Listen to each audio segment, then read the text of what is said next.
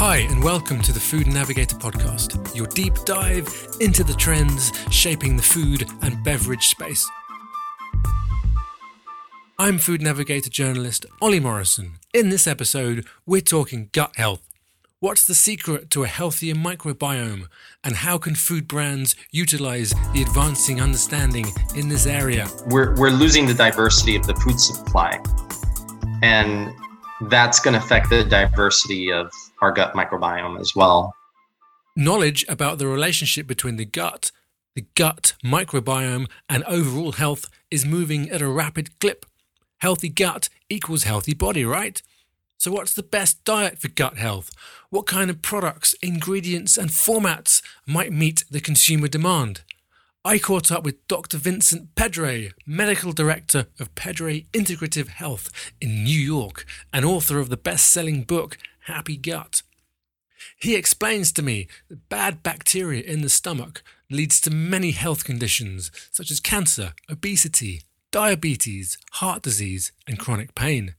Evidence is mounting, meanwhile, suggesting that the Western lifestyle, with diets featuring high levels of processed food, is altering our microbiome, putting us more at risk from these diseases, and possibly at risk from mental health issues too. He recounts a trip to Africa, to the Hadza tribe of Tanzania, a group of hunter gatherers with a diet consisting almost entirely of food they find in the forest. Think wild berries, fiber rich tubers, honey, wild meat. The trend from this group and from other indigenous peoples studied around the world is clear. The further away diets are from a Western one, the greater variety of microbes they tend to have in their guts. Therefore, cardiovascular problems, so prevalent in the West, are as alien to the Hadza as a cheeseburger and fries with a fizzy drink. So they forage for wild honey, which is obviously very rich in in minerals and nutrients, and uh, small game animals and sometimes bigger game animals. Um, but what was what's really interesting about them, what the reason I wanted to go is because they've done studies on their microbiome, and they've looked at their gut microbiome in comparison to they use the an Italian cohort as the control group as the representative of a Western diet. And what was interesting is that there was greater diversity in the Hadza microbiome than in the Italian cohort. You would think, you know, the the diet that the Hadza have is not this, you know, eat the rainbow type diet that um, we preach in functional medicine. So it's not obviously the eat the rainbow. I mean, they're going out and they're digging a tuber out of the ground, and that tuber is kind of like the consistency of jicama in a sense. And I had a chance to go out and go hunting with them, go out into the wild and see how they find these things. But the the thing about it is that we understand that diversity in the gut microbiome is the key to health. So the more diverse your gut microbiome is, the less likely that disease exists in the body. And there's something about that diversity, which does include like 10 maybe 10 to 12 or 15% of quote unquote bad bugs but they're living in harmony in this ecosystem. You know i think of the the gut microbiome kind of like the amazon rainforest. It's going to have some predators. It's going to have a whole bunch of things but on its own before man came in and deforested uh, the the rainforest it was in this state of balance right? So and we can think of deforestation in that sense as taking antibiotics and the, the overexposure to antibiotics that we've seen in Western society, uh, which the Hadza, by and large, have not been exposed to antibiotics. I asked them about that, and it would be extremely rare if a member of the tribe was sick. They know that there is the possibility of going to a hospital. So they're not they're not so isolated that they're not aware of where civilization has gone, but they still choose to live out in the wild. So the thing about them is they don't have diabetes, they don't have heart disease, they don't get cancer. Their average lifespan is into the 70s about, but they really if you think about lifespan and health span, like how long are you healthy before you die, you know, before the end of your life, their health span is quite long considering, you know, where the conditions they're living in and all. You know and there might be there might be some other reasons for this you know the exposure to dirt uh, the exposure to the microbiome in the soil. Um, they're not washing their hands. There's no concept of germs and and you know uh, sanitate uh, being sanitary like uh, there's none of that. And it seems like we really are meant to live in this this balance with the the environment and with the gut microbiome and and the microbes that live both on in and you know inside the body. How, how do we know that their their health and longevity is related to the, the gut health and what they're eating specifically yeah um we um we understand that the there like studies have shown that there are certain things that are related to um, alterations in the gut microbiome, and as a result, leaky gut. So, for example, we see that there's an increase in intestinal permeability that allows for endotoxin, endotoxemia, uh, to come in from the gut. And endotoxin is produced by gram-negative bacteria. They they used to think that it was something that only got released when they died, but they've actually learned that they actually release endotoxin to the environment. It's also known as lipopolysaccharide. So it's basically a lipid saccharide molecule. But it's a really strong instigator of the inflammatory response in the body. And what they found is that endotoxemia will precede metabolic syndrome, weight gain, and eventually obesity. And it affects the inflammatory cascade in the liver, in the muscle tissue, um, in the fat, and in the brain.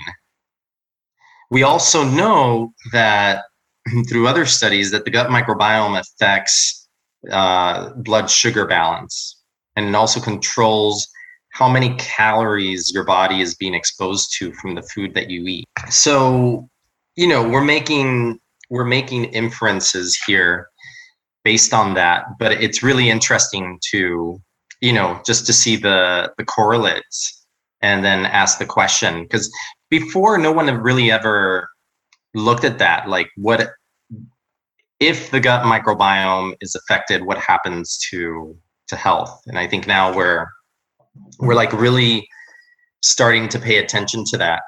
I think we're realizing that this is a system wide problem, not just humans. This is like the entire planet uh, affected by pesticides, by antibiotics, all the things that are are threatening the uh, the gut microbiome. I mean, they believe that every time you're exposed to an antibiotic, that your gut can never fully recover to its previous state. and obviously, you know, as I say that as a doctor, I'm I it might sound like I'm anti antibiotics, but you know antibiotics save lives. That's clear. I just think we're overusing them. I think there's there's been way the the scale has tipped too far in the direction of of just blindly prescribing antibiotics for any cold that a person has and so many things can just be treated with with um, immune support on the on the on the theme of of prescribing perhaps too many drugs uh, what can you tell me about the relationship between uh, your gut health, so your your healthy microbiome, and, and mental health? Do we what do we what, what's the science telling us telling us there? So many connections there. Um, we know for one that the the gut microbiome, uh, like lactobacilli, produce GABA, gamma, GABA aminobutyric acid, which is an inhibitory neurotransmitter.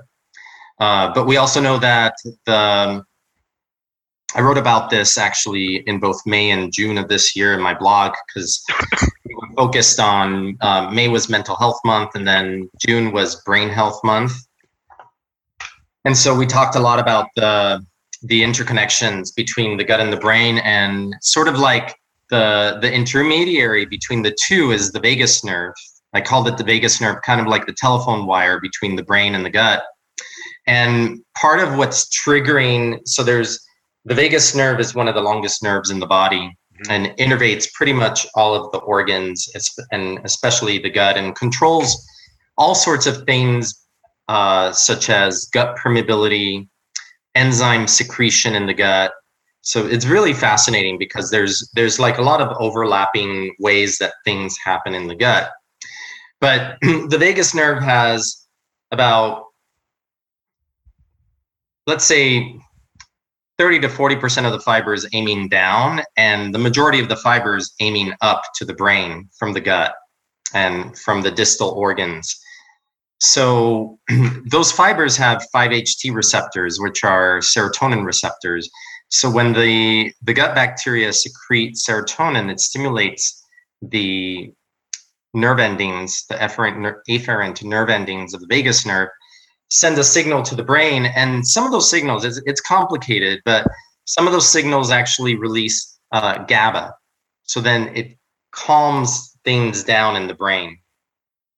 So that, so that's so when we yeah because because yeah so we think of like there was a study um I, I found this a long time ago. I don't know where the study is but i think it was actually done in england where women were were asked to fill out an anxiety questionnaire and then um, they were i think they were put into two groups. One group was given kefir so a yeah. fermented cultured dairy beverage and they drank kefir daily and after two weeks filled out the questionnaire again. And there was a difference between the kefir group versus the non-kefir group so the kefir group actually saw a drop in their anxiety score. So you know that that that just kind of pushes us in the direction of of asking the question you know what's going on there? You know what is the the connection between gut and brain? And we know that um, in functional medicine, we, we talk about a depressed brain as being a brain on fire, an inflamed brain. And the brain gets inflamed when the gut is inflamed. So if your gut barrier is leaky, then your blood brain barrier will inevitably become leaky. And that blood brain barrier protects the brain from inflammation and inflammatory substances. Are there any con- conclusions that can yet be drawn into the the kind that kind of cause and effect relationship between the the mental health, brain health, and, and your gut? Is it if, if I'm depressed, will I have a will that give me a bad gut, or is it the bad gut making me depressed, or is that too oh. simplistic? It's a it's one of those it's one of those chicken or the egg questions. Like which one which one comes first? you know, does uh I think it can go. I it can go in either direction. From what I have seen with patients, you know, someone who's uh, suffering from a lot of gut issues will definitely develop some mental health issues.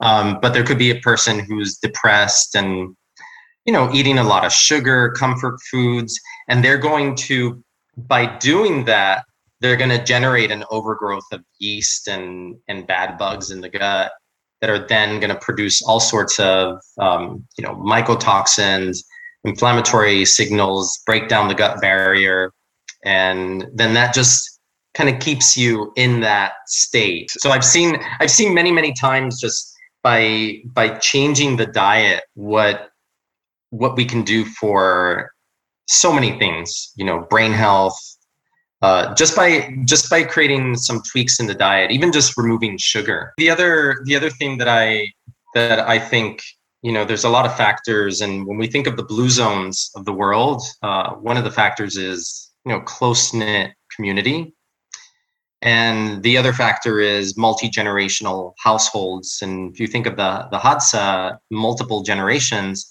are living together in this tribe unit um, because it's even though there's about a thousand of them, they all live in these different units and they travel around together. I heard a lecture from a researcher at I think it was McGill University in Canada who's studying the the aging of the gut microbiome over time. And one thing they find is that there is there is an aging to the microbiome, and the microbiome of someone in their 70s, 80s will look different from the microbiome of a child, for example.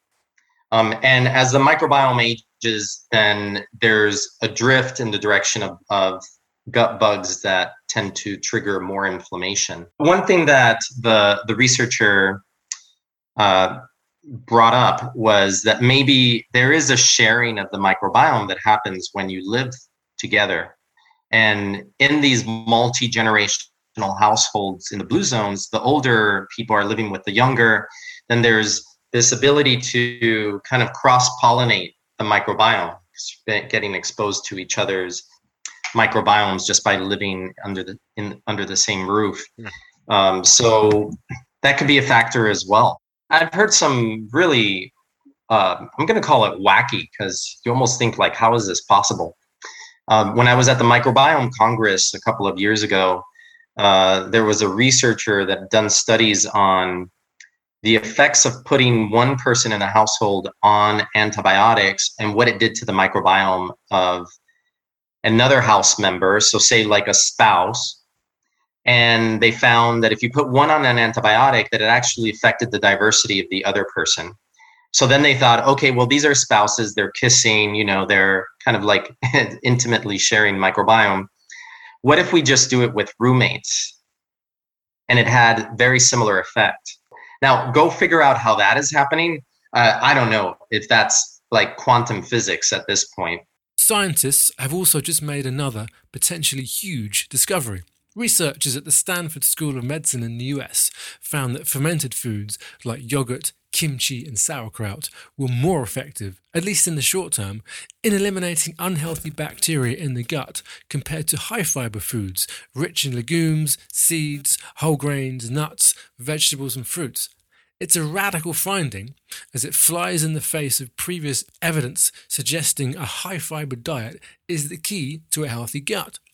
This study, though, suggests fermented foods, not the high fiber ones, are the foundation of a gut friendly diet. Is it onto something? You know, the question with that study is so we, we learned that fermented foods increase the, the diversity of the gut microbiome and also reduced inflammation over a 10 week mm-hmm. period.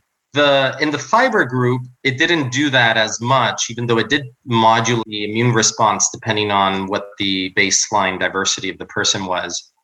Um, and one thing that maybe to think about in that study is was this study long enough to see an effect from the fiber rich group? You know, maybe they maybe they needed to have um, study them for three months to see what are the effects of because we do know that fiber is really key and important. And one of the distinguishing factors of the hadza is that they average about 40 to 50 grams of fiber per day. Whereas in the west um, i can say at least for united states i don't know about england probably uh, we get, we get about 10 to 15, 10 to 15 grams of fiber per day. So it's a it's a very fiber devoid diet. You know, there's just not enough fiber. Let's talk a bit more about the food industry. So, from your from your perspective as a, as a, as a doctor in this area, what what do you what do you have a, a message for the, the food industry on this? Do you want them? Um, what do you kind of want them to do or or, or not to do in this area? Oh, oh wow. I think first of all, like we have to focus on whole foods.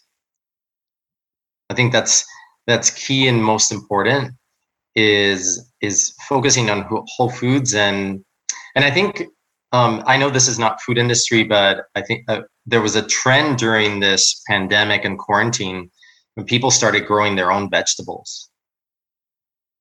And you know, I think I think we need to think about like this is god this is such a big question. I'm sorry i'm like struggling with it for a moment but it's like we need to we need to think about like carbon footprint. Like what can what can we be what can be sourced locally um, delivering fresh food?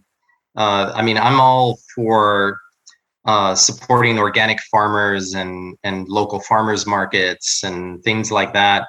I think really um, in terms of the just think about like when when I was growing up when we were growing up like what was known as a fermented food was sauerkraut, Mm. which to me as a kid was just not palatable. you know, Okay. it was like maybe one th- something I had very once in a while on a hot dog. But now look at the innovation in the food industry, like the making all these different sauerkrauts, like curry sauerkraut, uh, dill, fennel, like really coming in and taking something that uh, really wasn't elevated and elevating it to make it accessible to a wide range of palates. And I think I think we haven't scratched the surface yet on on fermented foods and the types of um, fermented vegetables that could be offered. Um, and I think that's a I think that's gonna have to be looked at really carefully now that seeing seeing what this study showed and knowing that the the holy grail is diversity and everyone is probably suffering from some element of loss of diversity because I'll challenge you to find me a person that has never been on an antibiotic. That's going to be the minority of people, right? Everybody's been on an antibiotic at some point, some people on multiple antibiotics. Uh, so everybody's microbiome. I can tell you from my clinical experience as a doctor, the more antibiotics someone was on, the more susceptible they were to infections. The more likely they were going to come in with a repeat of the same infection until you work on rebuilding the gut microbiome. Tell me again the, the, the best way to get this diversity in your in your microbiome because you, you talked about I asked you what you want the food industry to do and you mentioned kind of whole food. Yeah. I was kind Yeah. of think I was kind of thinking you're going to say um you know the fermented stuff, the fermented cottage cheese, Yeah. kombucha. Just, see what I mean? Thank you for bringing that up because I think um, I think the other place where we we need more options is even kombuchas. Like the the commercial kombuchas are too high in sugar. Uh, They're just way too sweet, and that is then defeating the purpose of what kombucha is for. So, you know, I think I think that's where like we see maybe smaller operations coming into play that uh, can compete in local markets that produce a more natural kombucha. I think I think what we're gonna see is like it's funny because we're kind of like uh, we go in cycles, right? It's like we're going back in time and rediscovering the importance of fermentation, um, not just as a way to flavor food and make it interesting, but that it's actually needed for our, our health. Um, so, yeah, I mean, I think that's an important part. I think also increasing fiber intake in all different forms, uh, introducing, there's so many different uh, grains that could be used. You know, weed has been such a predominant one, but there's there are so many other ones that uh, have even digestive benefits. I was just researching this for my next book. Um, uh, one example is uh, mesquite flour. It has a lot of digestive benefits. I didn't realize this. And it's gluten free. Um, and it can be used for things like mixed with other flours to make pizza dough. Um, you know, so maybe I think time to even think about how do we diversify grains. our our food in different ways and and maybe uh, get away from everything having to be uh, made from wheat, well, which has been really easy. But I think um, because of the work I do in gut health, I've seen a lot of people affected by the amount of gluten in wheat right now. I know in Europe, not as much as in the US. Yeah. And you, and you mentioned we, we've only just scratched the surface in terms of fermentation. What what what do you think we could be? Where could we? What areas could we be incorpor- using fermentation where we aren't at the moment? Then Oh, even like um, fermented vegetables, you know, like root vegetables, carrots. Uh, we see a little bit of that, but I don't think we see enough. Like um, beets, carrots, like other turnips, like interesting vegetables that can be fermented, uh, that could be easily um, sold in the market. Aside from you know cabbage, uh, making sauerkraut. Uh, I'm also seeing companies that are creating uh, sauerkraut juice and they create them in little shots. Yeah, And there's a whole bunch of um, there's a whole bunch of different uh, ways, like companies that are combining that with like a turmeric, ginger, kraut juice shot, for example. Yeah, yeah, I can see. I can see where that's um, a good idea. And what, what, what, what about yourself? Can I ask you a personal question? What in, in your Yeah.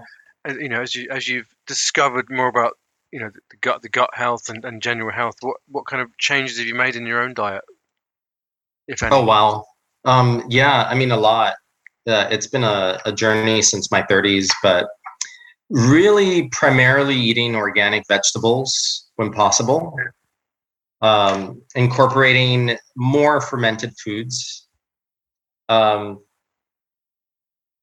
making sure to to source if I'm eating meats like pa- pasture raised, grass fed, no hormones, no antibiotics.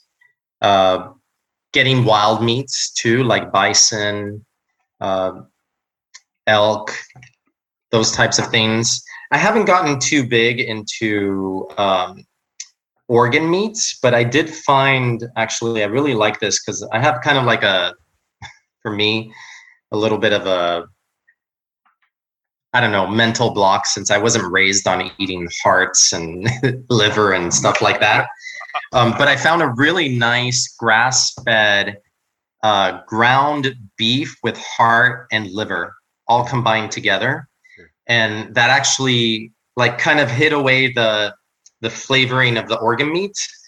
Um, and that was actually quite nice. Uh, But organ meats are so rich in in uh, essential minerals and nutrients. Uh, is there is there a specific link between organ meats and gut health and a microbiome? That is a that is a good question. Um, there is in general a link between uh, the amount of meat you eat and the makeup of the gut microbiome, and especially red meat, uh, because it can influence the red meat is high in L-carnitine, which is an amino acid that then gets uh, metabolized by certain bugs in the gut microbiome to TMA, trimethylamine. Okay. And trimethylamine will be a, get absorbed into the circulation, go to the liver where it gets um, modified again by an enzyme called flavin monooxygenase. And that conversion converts it to TMAO. TMAO then um, in the circulation causes things like your platelets to get sticky and it increases the risk for heart attack and stroke by double irregardless of other risk factors. So you could have no other risk factors and that that would increase your your risk of of heart disease or stroke. And the thing is that we know that if you have a vegan diet your tmao levels drop dramatically if you had a really high meat diet that tmao level can go up. And and there are some you know why this might not be 100% for everyone is because there are genetic polymorphisms in how that enzyme in the liver works. So some people it's going to work really well and do a lot of conversion of T- tma to tmao and in some people it's just not going to work as much. But but what we found is that if um, they've shown in studies that if a person is a meat eater and then you start incorporating more vegetables and reduce the meat amount, then that's going to affect the production of TMA and lower TMAO levels. So that really suggests that if you are a meat eater, that you really need to balance it with the right amount of vegetables. You know, which kind of goes against the carnivore diet, which is all about just eating meat and how anti-inflammatory that is. I don't believe that that's sustainable. Um, just eating organ meats and meat just by itself, we know that that's going to alter the gut microbiome, and that a the microbiome in someone who's eating too much meat and not enough plants is going to be more inflammatory in nature. So you do want to make sure that you're getting a good amount of of plant uh, foods and and you ask me what is my diet like and my diet is kind of like I would consider plant based, not not dogmatic in the sense like I do eat. I'm not paleo per se because I still will eat rice, which in my opinion is is good for the gut. Depends on the person again. Um, and I love eating all different types of rices, like the green pearl, black rice, uh, wild rice, brown, jasmine. Um, I mix it up. You told me how how quickly this area is moving, and, and we're discovering kind of new things every day. What's the what's the one kind of area where you you think will really open up to, to, to discovery? I think I think the area that um, we're probably just still just tapping into is um I'm, and i'm seeing a lot of this is like the combining of different food ingredients together you know like like i was mentioning the ginger turmeric kraut juice combination like innovative combinations like that um, i think also what we would call functional foods so foods that are designed to have a healing purpose for the body so you know even like you know, putting together food nutrients that we know are are going to have some sort of healing effect. So it could be like um, the types of flours that are used, uh, food ingredients. I think the other thing is, you know, as world population gets bigger, is like looking for other protein sources, like um, like grasshopper, like um, like a protein like like a renewable protein source that has a lower environmental impact. Um, and I think we'll see things like uh, grasshopper protein powder. And I mean, I don't know how those things will take off, but it's kind of interesting to think about. And and again, all, all this stuff good for the good for the gut. All this. Yeah, I mean, especially especially when you're looking at things that are hypoallergenic um, and fermented. And again, um, even just uh, God, I think I I hate to.